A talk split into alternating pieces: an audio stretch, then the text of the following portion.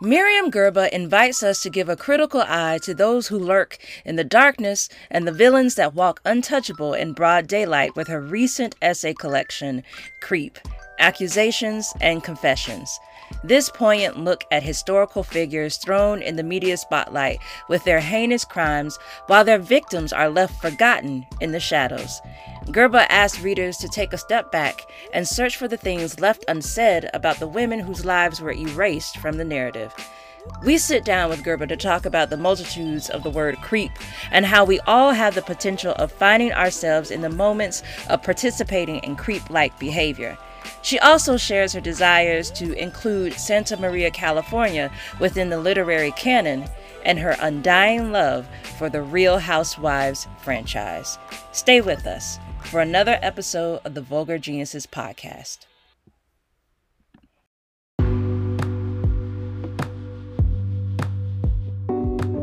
Are you currently looking for a bookstore that has a great selection of books? Well, Kizzy's Books and More is that bookstore. Visit www.kizzy'sbooksandmore.com to purchase your next book for our book club. Use coupon code Vulgar Genius to receive 10% off the subtotal of your first order.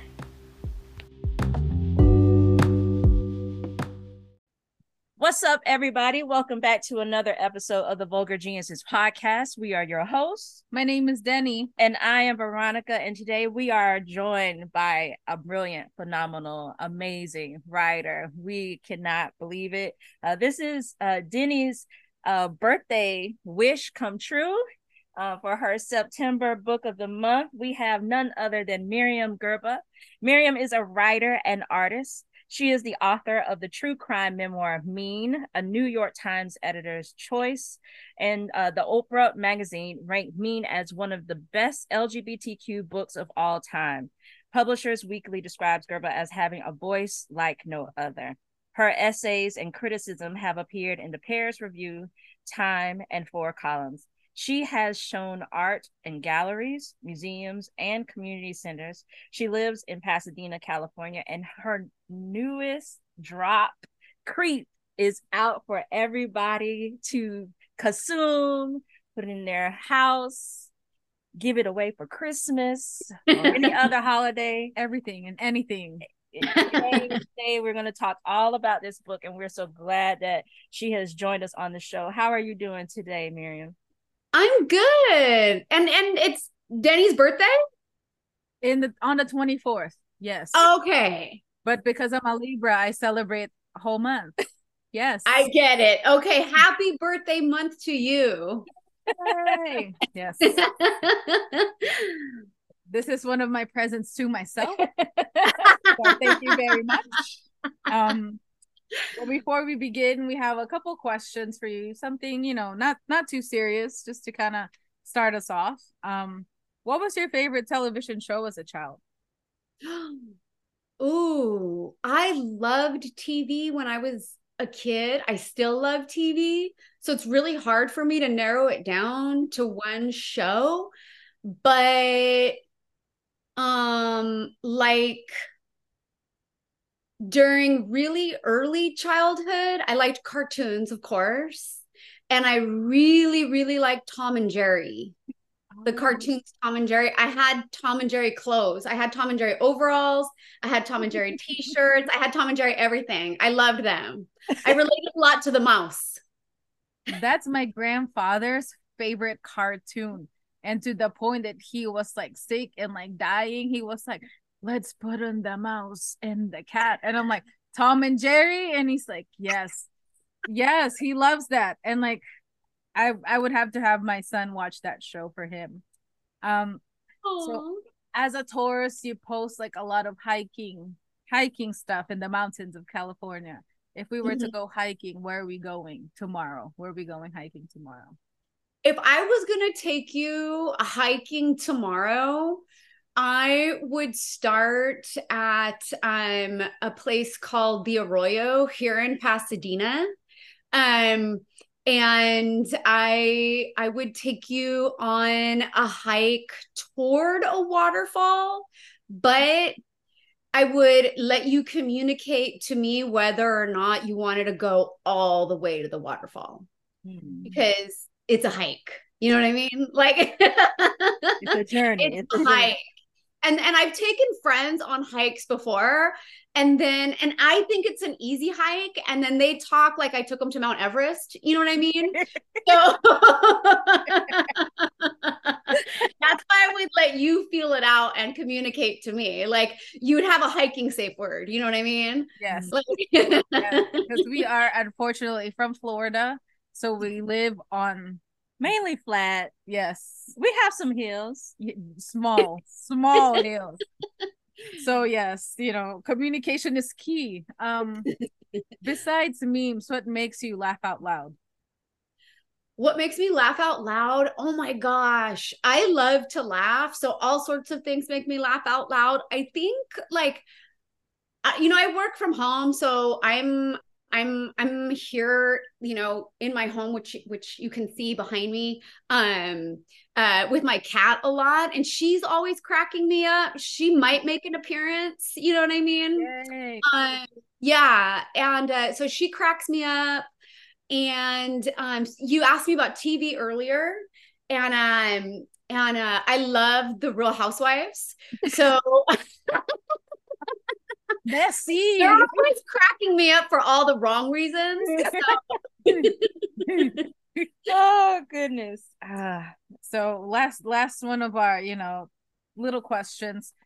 Um, we have a bookstagrammer. co- Uh, she's named Cree Miles. She recently posted a video about how she is in the process of coming up with a death playlist, a list of songs that would play while she is surrounded by her loved ones. If you, uh, she posed a question: What would be the one song that you heard? If you would hear it, it would make you last a little bit longer. Like you would hold on for like two more minutes just to finish this song. oh my gosh! So I'm dying, and I would hold on a little longer because I hear the song. That's Yeah. what's. Oh my goodness! This is such. Whoa. Like I feel like you guys have me by the balls with this question. Oh my god. um oh my goodness. Oh my goodness. Oh my goodness. I you know what would make me hold on a little longer would be fuck the police.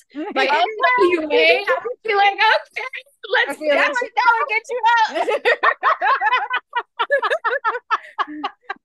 Yes, I'm right there with you. I'm right there with you. That's a good song to have on the Let, playlist. let- let me drink another glass of water while we're at it. pretend it's a it, pretend it's like vodka or like you know tequila. Oh God, hold on, where my cane? I got to get up for this one. yes, yes. Oh, so Ah. funny. Okay, now, now, now you know what what we came here for for your book Creep. Yay! Um, so creeps come in all shapes and sizes. Thank you for opening the conversation that creeps are not only cisgender males. It Yes. gets a famous female writer that has catapulted to fame, but also has her own shares of faults. Why was it so critically to, uh, critical to identify and explore the different forms of creeps in society?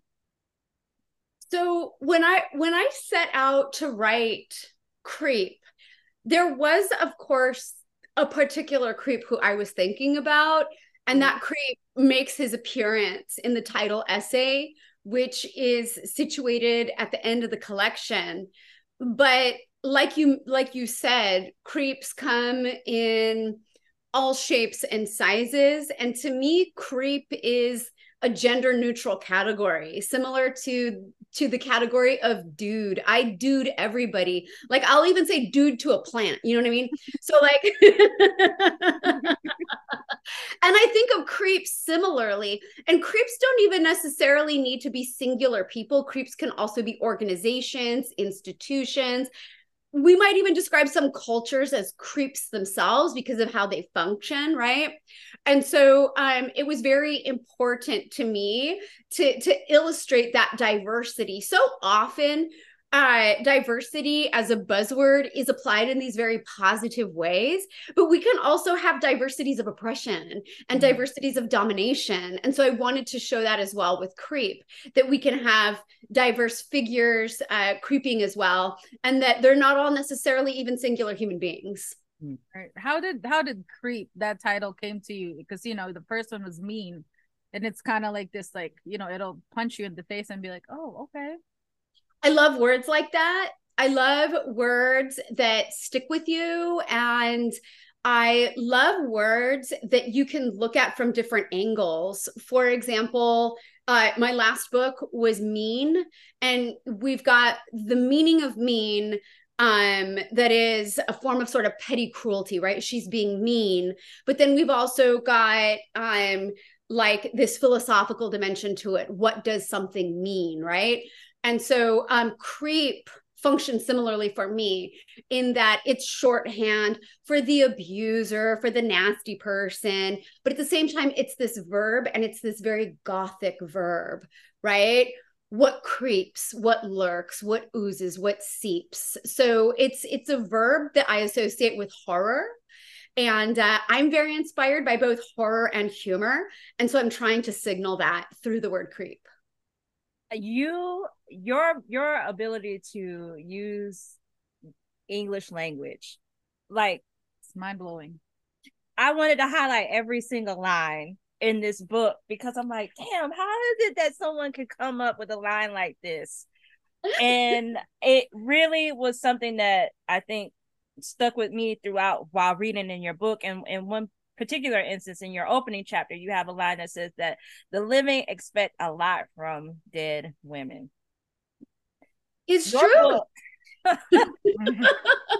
your book lives as it, it feels like it lives as part ofrenda and part historical reference for those women whose lives were taken by the hands of men who saw them as property to do as they please. Will you talk about your desire to flip the focus from the men that oftentimes get the light coupled with this like fanatic obsession and at times forgiveness of these hateful acts and broadcast the light on the victims and what was taken from them?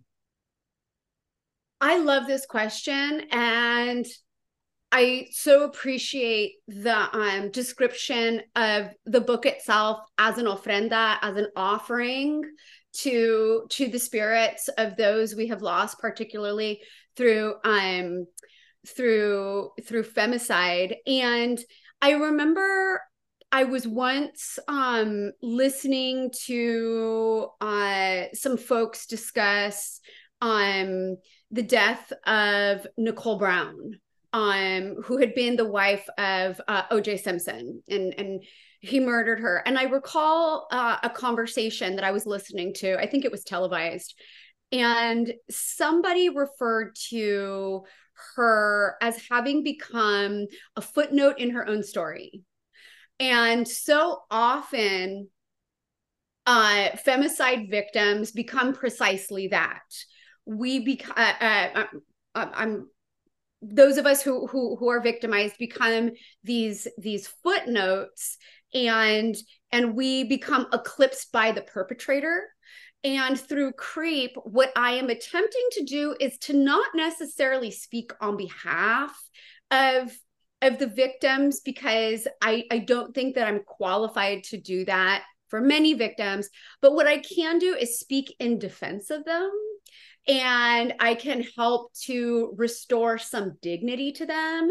And one way of doing that, I think, is by restoring them to main character status we are all main characters in our own lives. So if we are uh, narrating somebody's story, that story should not be eclipsed by the person who took their life. Right.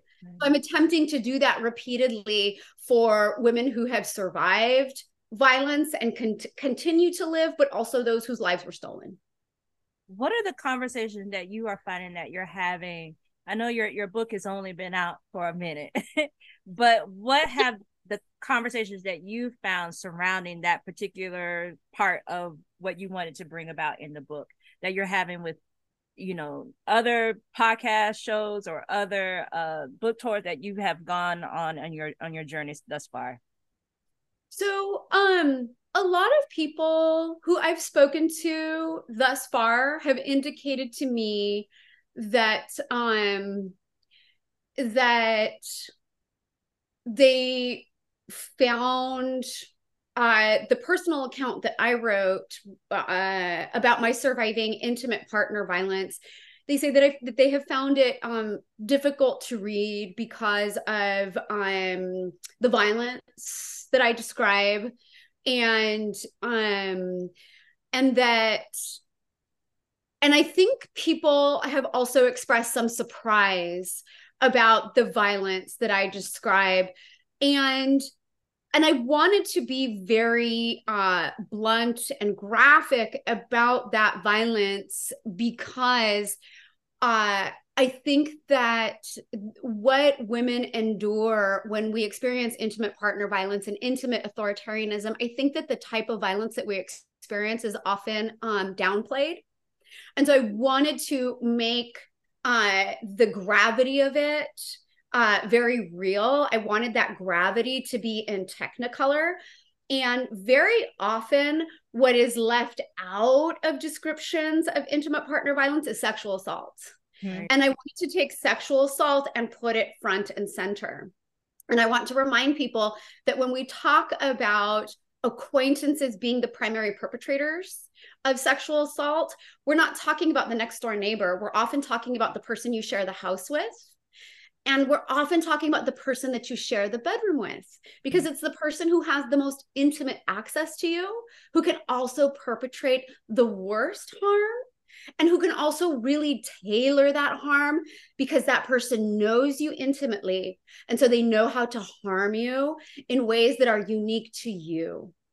Yeah. yeah. I think one of the conversations that you have in the book with some students in regards to what makes a rapist a rapist. And i think that's such a poignant uh, conversation to have with with children to let them know like this is the characteristics and and don't ever excuse this behavior if it happens to you or if it you know hopefully you don't be the person to be the perpetrator of that that act right?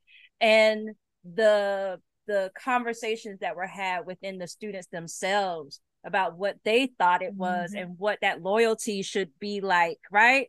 That part knocked me off my chair when I read it, but it really shows how violence is talked about, how it's taken in, how it's digested, and and you did a remarkable job with bringing the light to to that.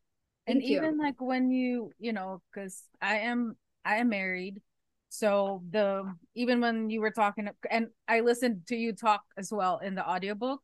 So um I when you said like, oh, you know, like how how do you report your husband, the one that you share a house with, mm. the one that you're married to, the one you sleep in your bed with 24 7 like how do you report that how do you make somebody believe you mm. that i had to stop and i just be like like let, let me just like take a breather and take a moment before I go to work. but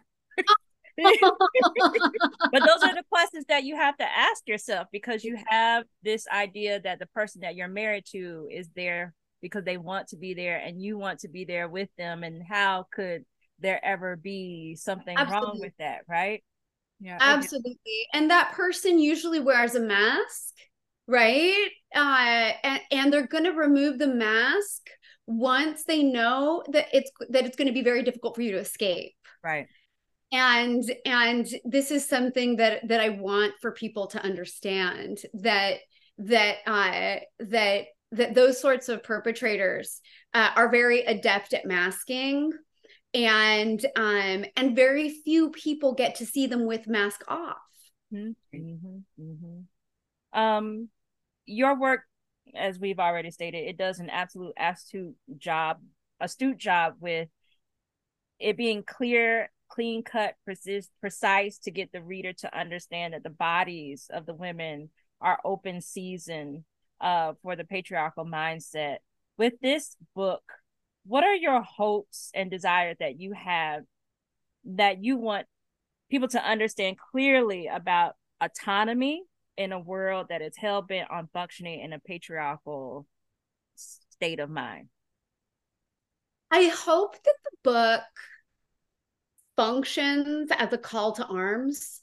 And I hope that it lights a fire under some people um, who have felt that perhaps they wanted to take action but but needed a certain spark so i hope that this book spurs people to action and i hope that it that it um, pushes people to understand that if they want to be a part of uh, a social movement and let's say uh, you know a social movement that that fights gender-based violence they don't need to to travel far in order to do that.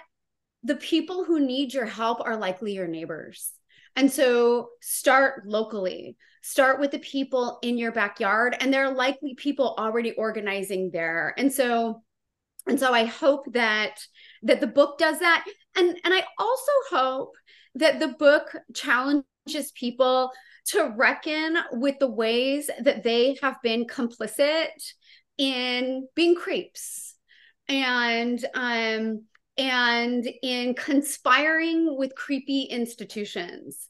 Because we don't all function as creeps in identical ways but all of us bear some responsibility for at some time in our lives having abetted or facilitated. So we're all implicated in a way and so i hope that that this also encourages people to examine what i've been referring to as our creep potential because every, everybody has it. Exactly. Everybody i think everybody has it like whether whether like you know whether it was taught or whether you've seen it like from adults as a child i think and then you know you get into this loop and you just get into interlope with this like world and then the systems that you are brought up into if you have a job if you're at school you see all of them and then sometimes for for you to survive you kind of just have to like you know you do what what people show you or even though you know that it's not correct so i think i think this serves as you know as a as a good wake up call for a lot of people mm-hmm. thank you so the I am astonished with the research that you have put in this book because like we looked at the back and there are sources for everything. Uh, you know, yeah. it, it it almost echoes to the phenomenon, you know, if there's no evidence, there can be no creeps and they can't be convicted with their crimes. Mm-hmm. Like it's like, you know, if you question this fact, Myriam has something for you in the back. Like it, yes. it from somewhere. How important was it was it to have these sources available for the readers? and how much work was placed in all these research and readings? Um, I am a very sort of historically oriented writer and thinker. And when I approach an essay, my entry point is usually history. And so I don't think of what I do necessarily as simply or singularly um, personal essay or personal history, I like to locate myself and my family within larger histories because time didn't start when I was born, right? And so, and so I want to, I want to uh, uh, look over my shoulder before I look forward. Um, and so I tend to survey um, a lot of historical uh, resources. I look at primary and secondary sources, and and I approach essays as a puzzle of sorts. And I'm looking for various pieces, and so I tend to assemble uh, sources at first, but then I'm continuing to research as I'm writing as well. And um, I I write a lot. Uh, about gender-based violence. And so often when we when we when we speak about gender-based violence we're asked for evidence right? Uh prove it prove it prove it. And so um and so the the citations at the the back of the book are are that body right? It's my habeas corpus. I'm showing the body. Um and so uh I, feel like I, I I really covered my ass that way. and, and it, it's so very important because it's like you know i i like historical fiction so i i i I, it's not for everybody because people be like, Denny, why are you reading all that sorts of stuff? We just want to know the story. Did she get on with the guy or not? Or did she get the girl? I'm like, no, you know, I think what makes up a society is very important to like, you know, as a person, like where you are placed and mm-hmm. where your standing is and what happens to you.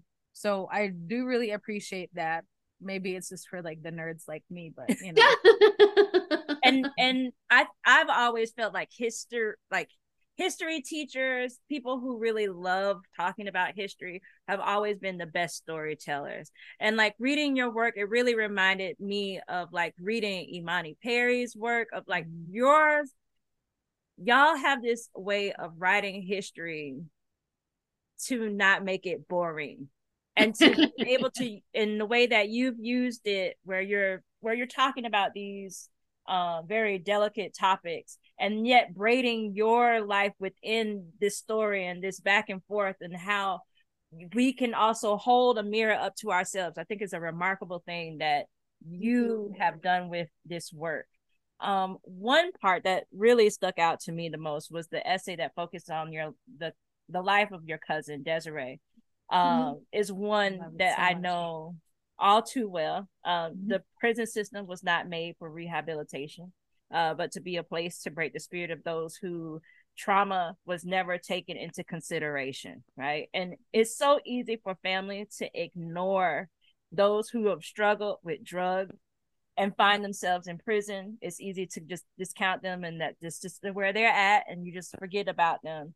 But your connection with your cousin was a, is a strong bond. What is the meaning of family for you, especially in this particular connection? with the women and how you decide to share that relationship within your book. So family is incredible incredibly meaningful to me and I have a profound loyalty to my family. That doesn't exclude them from accountability. right. Um and I think that that one way of showing love to my family is is by inviting family members to accountability. And i say that for both those who are living and those those who have passed and those who are now um, ancestors. And um, the essay that i wrote about my cousin desiree is unique um, in contrast with all of the other essays in the collection because it is an essay that she urged me to write. So, in a sense, we could say that my cousin Desiree commissioned this essay. And she did so because she was very bothered by how she existed in the historical record.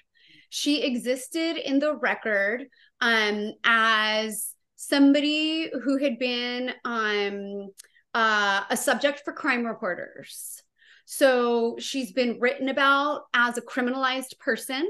And then she has also um, found her way into the historical record through criminalization by the state of California. And that is not the entirety of her existence. Right. And um she was able to have her record expunged but there is still sort of like um there are still skeletons that haunt her and what she wanted to do was be able to uh, have her dignity restored and have her humanity restored. And so, what she did was she asked me to tell the story of how she became criminalized, how she became a gangster, and and she wants it to be known that no child um fantasizes about prison about landing in a cell in a cage someday no child fantasizes about um becoming a, a, a, gangster i mean they might fantasize about becoming a movie gangster but not not an actual gangster that's a difficult difficult life mm-hmm. and so she wanted to explain how it is that a female gangster is made.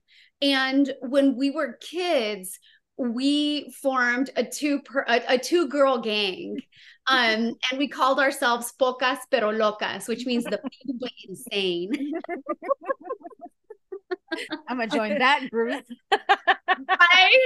Oh my gosh. We would throw like PPL with our fingers and everything. Um, See, I'm all about it. I'm gonna make, I'm make us glitter shirts with like sequins and a jacket.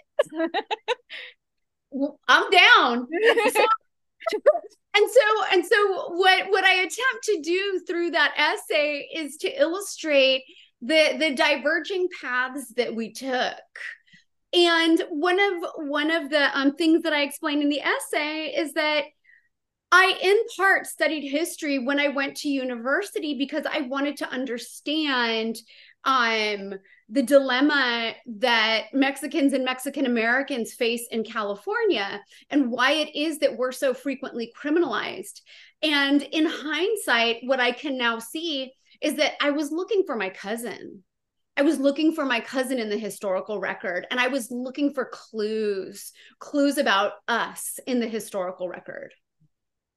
Also, because we're talking about family, it's I think one of the first times that I've seen like Santa Maria in like a book. And yeah, it's it's very close to my heart because my godparents, like when I got married, and my husband's godparents are from Santa Maria. So when you were describing like, you know, the the the strawberry picking and all of that because I had those questions within my head. I'm like, so who takes care of these people? What happens to them? I'm like, is that a child? Like, because we were driving around, but I was, I maybe was like five, six years ago when I first saw it. I'm just like, what, what is going on? But you know, it was something that was like I need to come back to it. And then I saw it back in your book, and I'm like, it was a full circle moment since we're talking about family. Interesting. Okay, so you have a connection to my hometown. Absolutely. Oh and, my goodness. And yeah, my my town hardly ever enters literature. And so I I wanted to to to to write Santa Maria into the canon. So we live in a in a cancel culture society and being honest is very hard honesty is something that we've associated with your writing credibility is elusive to information seeker these days you know like i.e why trump got elected critiquing your own work your life and somebody else's is very hard. How did you establish this like sense of self and confidence um that gives readers this feeling like you know you can't fuck with Myriam Gurba but she'll because sometimes she can come for you but you know she's gonna tell you the truth. Mm. um wow. I'm i'm very honored by that assessment of my character. I have i have to say that. Um i i think that the voice that i have developed um was one that was developed in anger and frustration. And um it was one that was developed as a result of being of having my reality and having um the truth that i was kind of quietly expressing at first be denied mm-hmm. and as it was denied i got angrier and angrier and with that anger came inspiration and I think uh, you know there are. I hear a lot of people um, vilify anger and almost villainize it as if it is the, the, worst emotion or a dangerous emotion. And I think that in the wrong hands, anger can be very dangerous. But I think that anger is a really, really, really important emotion for women. Um, and it's one that we're often discouraged from embracing. And I was able to escape from intimate partner violence once I allowed myself to become angry. And I hear that so often from other women that that that anger is sort of like um it's like an ember that we hold inside of us and that fire is is what enables us to fight and i think that that is why there is such a patriarchal emphasis on squelching um that particular ember but i think that you know it's important for us to nurse it. And so uh i i do think that that that that i owe a lot of my honesty and my fight to um to the longevity of my anger. And yeah you made a good point about rage. You know like you had you had it one in your chat you know one of the essays that rage can be a really good thing because it helps you you know propel something that you didn't think that you'd be able to do if you were just quietly like okay okay absolutely absolutely. Because when i experienced ipv for a very long time when i was with that abuser um uh, i was confused. I was in the state of confusion. And in that state of confusion, I was kind of approaching him almost as if he were a puzzle that I needed to figure out. And if I could just solve this puzzle, then the abuse would stop. Mm. but then i realized no that chaos is is part of um it's part of it. That chaos is part of a fog. And once you turn away from the abuser and you stop trying to crack the code or figure out the enigma and you you you you acknowledge there is no enigma. There, there's no mystery here. I'm simply dealing with the perpetrator.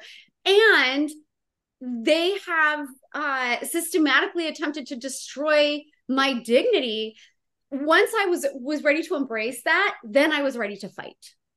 Mm-hmm. and you fight hard girl. Fight hard. um yeah. And i was taught to fight hard by my family too.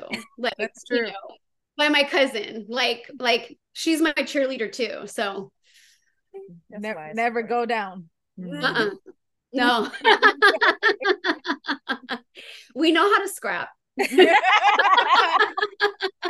Y'all watch out. I mean, but the police is gonna wake her up. You know she's ready to fight. Um, Joan Didion, uh, that work is uh someone Joan Didion's work is something that I have not given myself to dive in it's it's not an opportunity that i've been acquainted with getting to know her. Uh, her name hasn't really popped up until as of late when i hear t- people talk about her in in her work. Uh, but it is one that when people talk about it is talk with this huge reverence. Um, she's it's held in this like highest regard for her writing. What does it mean for you as a writer to not only be be critical of the works and art of people, but to also view with a critical eye the works and art of people that we love or aspire to be like in some kind of manner?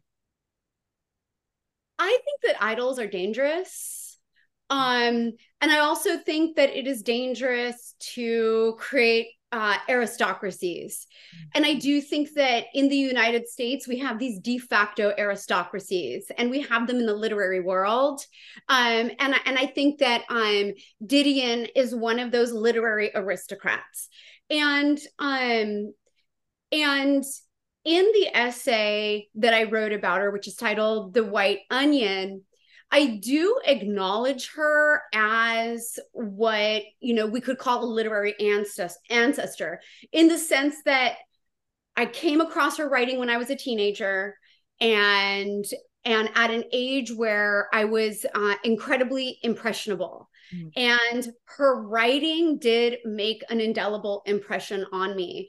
Um, and there were two things in particular that that were impressed upon me by her work. It was her uh, elevation of California. Uh, I had not ever read somebody's writing about California that um, captured uh, sort of the atmosphere of the state um, with such sort of granular authenticity. And I was utterly seduced by that and I realized through her writing that California could be a muse and it didn't have to be only Didion's muse, it could be my muse too. And I'm really, really loyal to place. And so I began to sort of fantasize about writing my California because of, of her writing. Her voice is also very cool. And uh, and I sometimes joke that she writes in a style that I call California bitch. I feel like and I feel like I belong to this lineage of California bitch. and so and so I do, in a sense, have to give the woman her flowers for that. However, she's human and as a human subject she's flawed.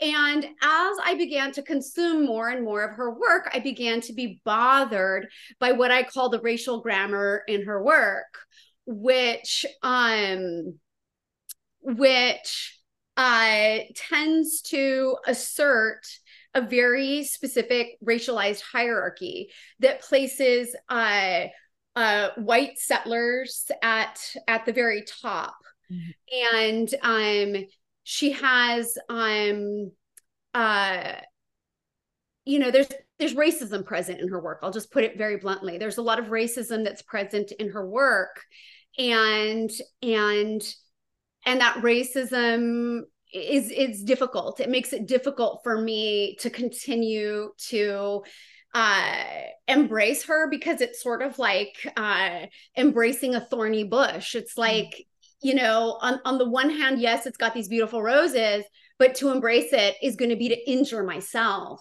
Right. So i'm trying to um to to paint uh, sort of um, a critique of her that is fuller than I think many of the critiques that have been issued, because I do think many critics skirt that racialized aspect of her writing. And and so many other writers. Yeah. Like, and that's why I think I can't like, you know, in my head, I'm like, oh, you know, I think that's where I really thought like you are very honest in all of that because like yeah you you call them out as it is and because it it's really what it is you know yeah. like there's no other way of putting it you know but you didn't discount the fact that she did what she had to do even for you you know yes. It's, kind of like you have to read all the parts to understand everything. And it's okay. Like i think that that type of criticism i think should be normalized especially for you know white writers. Like why are we so afraid of you know saying like oh this book there's something problematic about this book or there's something problematic about how this person writes. I think it's okay because that's how we grow and that's how you know all these systems can be erased. But you know you're doing the exactly. hard work. You're doing the hard exactly. work thank you and you're inviting us to do it with you you want yes. us to do it with you because you know when you not you're not not only the the white writers or the white musicians or the white artists it's like you have to look at everybody because you know like as of late we've seen a lot of people come out there you're just like oh my god you know this is somebody that we held to high esteem like um, bill cosby or you know like mm-hmm. how chris brown is perceived and it's just mm-hmm. like you have those people who are in these camps that are go die hard for these people no matter what. And it's like wait a minute come on you can't just attribute it just to the work. Like you have to think about the person who is giving us this this work right? This art that we are uh, you know taking in and absorbing and making a daily part of our life in some kind of way so it is very important and i'm glad that you that you talk about having to like dissect someone and say like is this something that we need to be celebrating like yeah Yes, absolutely, absolutely. I'm I'm questioning uh, the perpetual celebration. It's like right. the celebration is appropriate at times, but not a perpetual party. No, right, right. yeah, because we can't grow if we're having a perpetual party. Mm-hmm. Right. So when you write like nonfiction, whether it be essays or memoirs, people assume they know all of you. You know, oh, yeah, this is Myriam how do you maintain the sense of privacy with all of that you shared in your books so i i do put a lot of myself into my work but there are specific lines that that i do draw um and there are um there are certain aspects of myself that um that i won't write about and uh, that I may never write about. Um, and and it is strange to be uh, a confessional writer um, because like like you were like you were alluding to earlier, often the reader um, develops a sense of intimacy with with the persona that they're meeting on the page Um, but that persona that they're meeting on the page uh, is being mediated through art. And so, as much as a reader may feel that they know the confessional writer, they know the writer, but they don't know the person. And so there, there, there are aspects of myself that that I do that I do hold close to my heart and away and away from the public and that I do shield. And there there was a time in my life that I think uh I, I I treated my life um as as something that I would be willing to sort of um uh examine completely in sort of a public context but I think especially having survived IPV there are now um aspects of myself that that will forever remain really private yeah it makes me think about you know i i reading memoirs or or anything that is uh you know aligned to it is something that i really love to do because it gives us a, a an opportunity to get to know a certain aspect of someone's life, right? But you cannot know the entire person, especially when you have not been in relationship with that person. Exactly. And that relationship is so important but when you are out on a book tour and people are coming up to you and asking you questions about certain aspects that you may have touched on just minor and they want to go deeper, how do you approach those those instances where you're like, I don't want to this is not the appropriate time or how do you do that with those people? You know, it differs and and and it differs according to like the context and according to the person.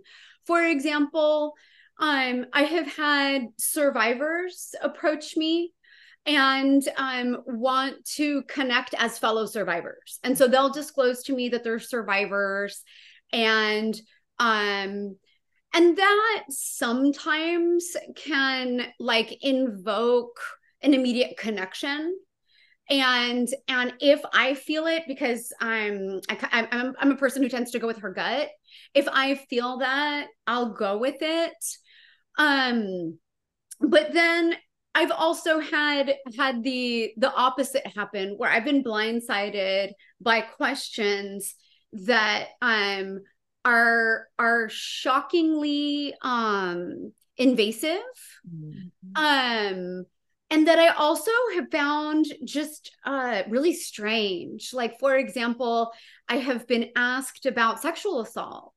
Um, and I have been asked about, for example, my healing from it. Um, but in a very odd way, I was asked by somebody if I was over it. And I thought to myself, what an odd question. Are you over it? As if it's a cold, you know what I mean? Like, because we get over colds, or maybe like, you know, you date somebody for a few months and then you get dumped and then you get over it. But, you know, uh, to be asked about, you know, one of the most horrible events in your life and then whether or not you're over it, it just, it's such an odd and an intimate and invasive question. So, so um in situations like that I I try to pivot toward um sometimes educating that person. Um although I have at times turned the question around on the person mm. and asked, you know, have you had a similar experience and are you healed from it? And then when I've done that, there's usually utter shock because right. they weren't expecting the question and they feel invaded by the question. And then they come to realize, oh okay. Yeah this is this isn't territory into which i should have entered. Right.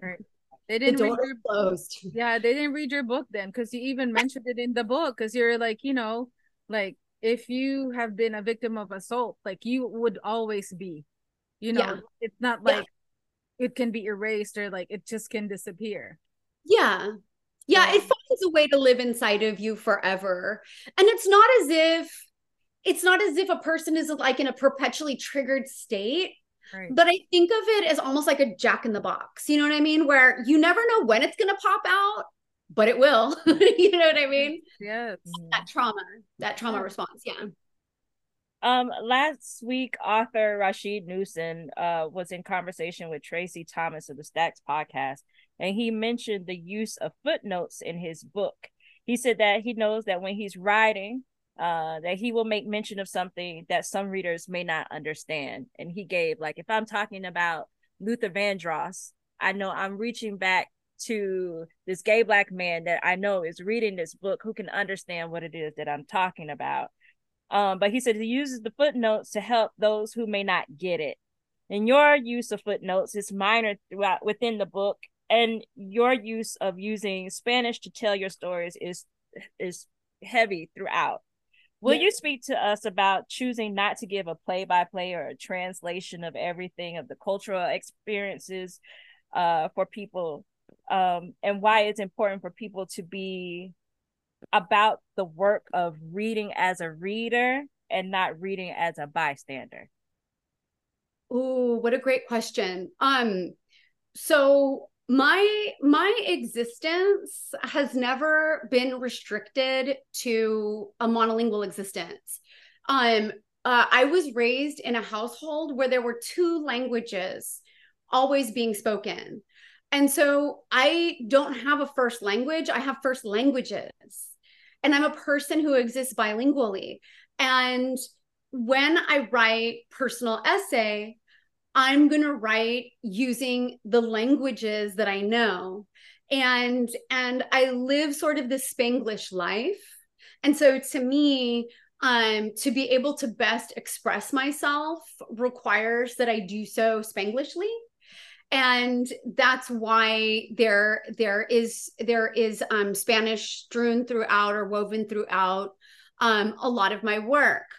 And the reason that that I abstain from uh, translation is that um, historically, uh, uh, that type of work, that type of Spanglish work, has um, been uh, otherized on the page. And what I mean by that is that if um if a let's say uh Mexican American writer publishes a work that is predominantly in English but has some Spanish language words in it, historically those words have been italicized. Mm-hmm. And to me, the italicization of those words others the words. Mm-hmm.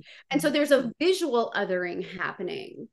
Um, and what I'm attempting to do is to demonstrate how seamless the existence is for those of us who are bilingual people that we're not transitioning back and forth between languages. We fuse them so that they nearly become a new language. It's almost like a creolization. So i'm doing it so i'm writing in that way to honor those of us who think this way and who exist in this way because we so often don't find that on the page.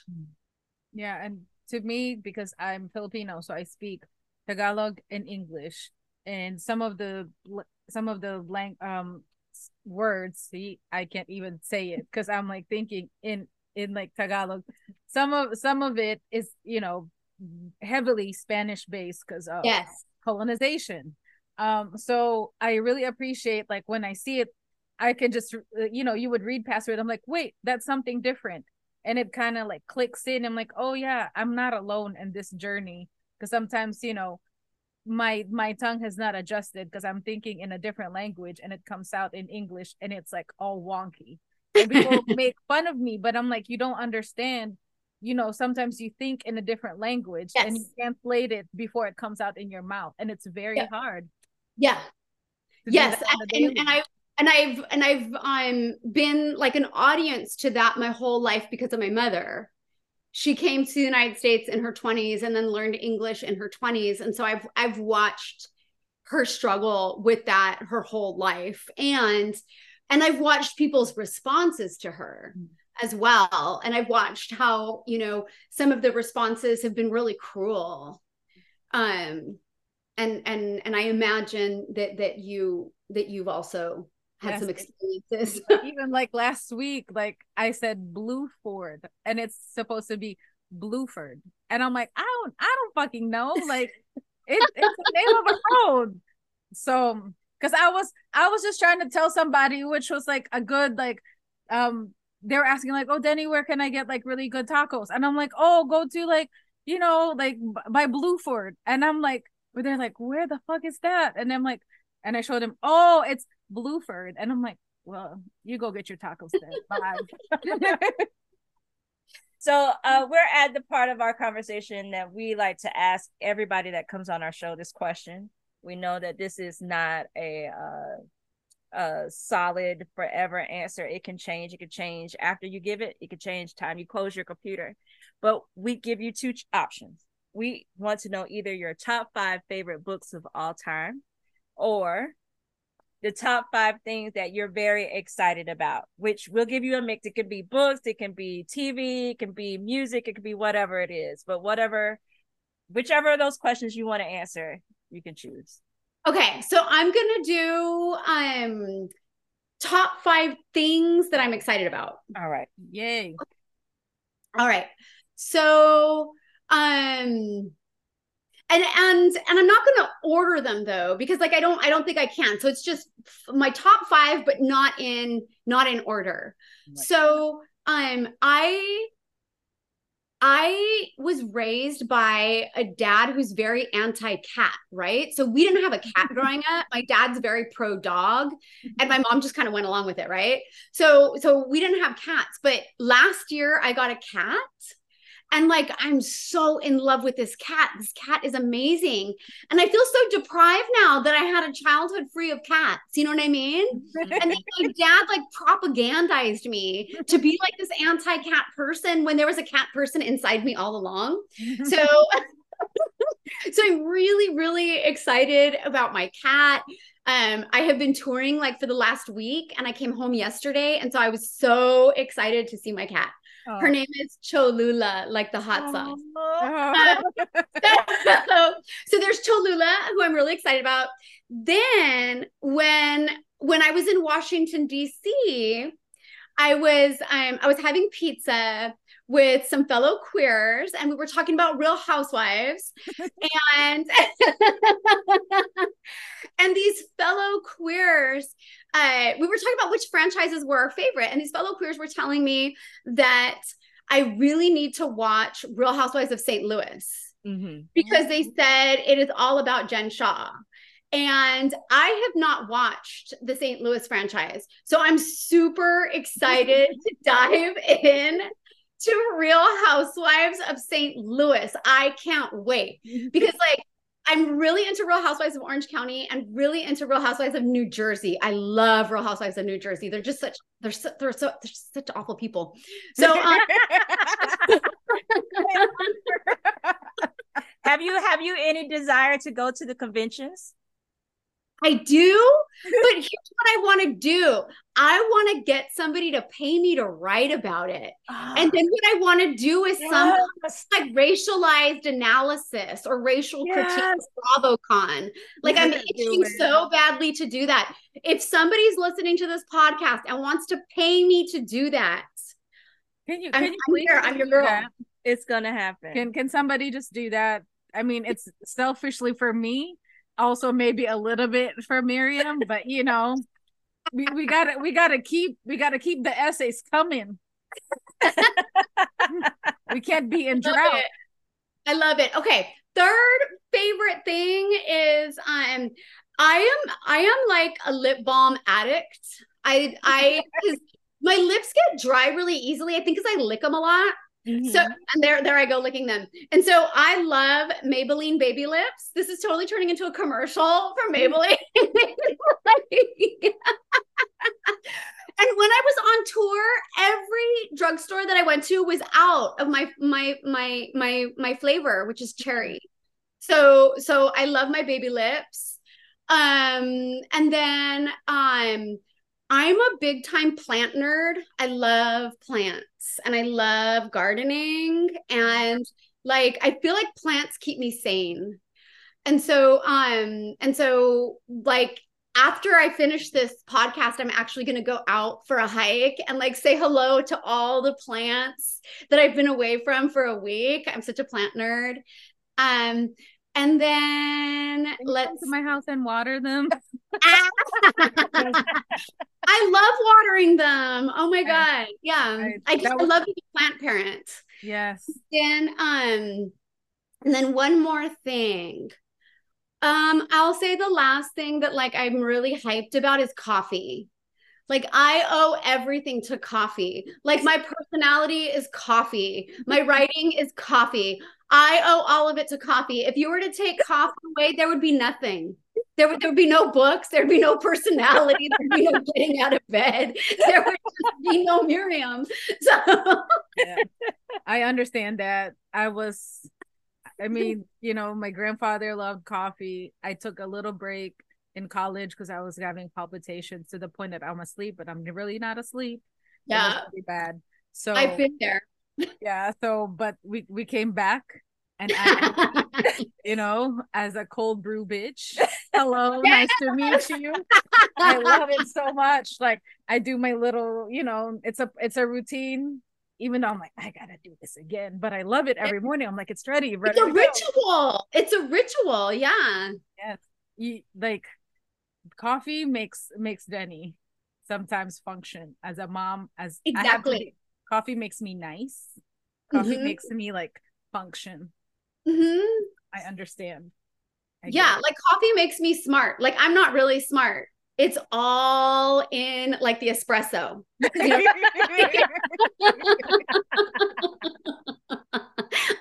oh man well Myriam thank you so much uh for sharing your time with us today i know you've been very busy within the last week and and will be again tomorrow so we are so thankful for uh you stepping in and sharing this conversation with us about this wonderful book we wish you well on everything and all the future books and hopefully uh the BravoCon to come I'm, Uh, I'm gonna thank watch out for that. yes I'm I'm it's gonna gonna happen. It's been said.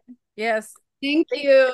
Thank you so much for this opportunity. Like, um, I found you, um, in a book where it says like letters to a write to writers of color, and I was blown away with that. Oh. So I was like, what else has this person done? And when I saw that you were in the cover of your own book, I'm like, we're gonna talk to her. Oh, thank you so much. I th- these are the essays that make me like love nonfiction so much. Like, Thank you so much. So This has been fantastic. This has been a very fun experience. I love the both of you, and I love the name of your podcast. oh, Yes. thank you. it's it's It is from like- Tank Tang Clan uh, Name generator. name So generator. thank them for making Be beautiful. Be beautiful. All right, you take care. You have a wonderful rest of your your enjoy afternoon. enjoy your hike. Thank you. Bye. Bye. Bye.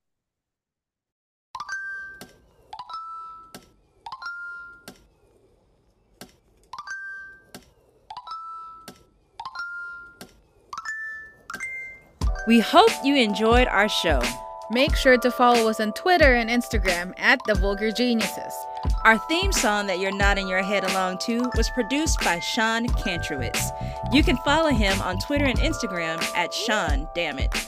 That's S E A N D A M M I T. Make sure to like, comment, and subscribe to our podcast. See you soon. Deuces.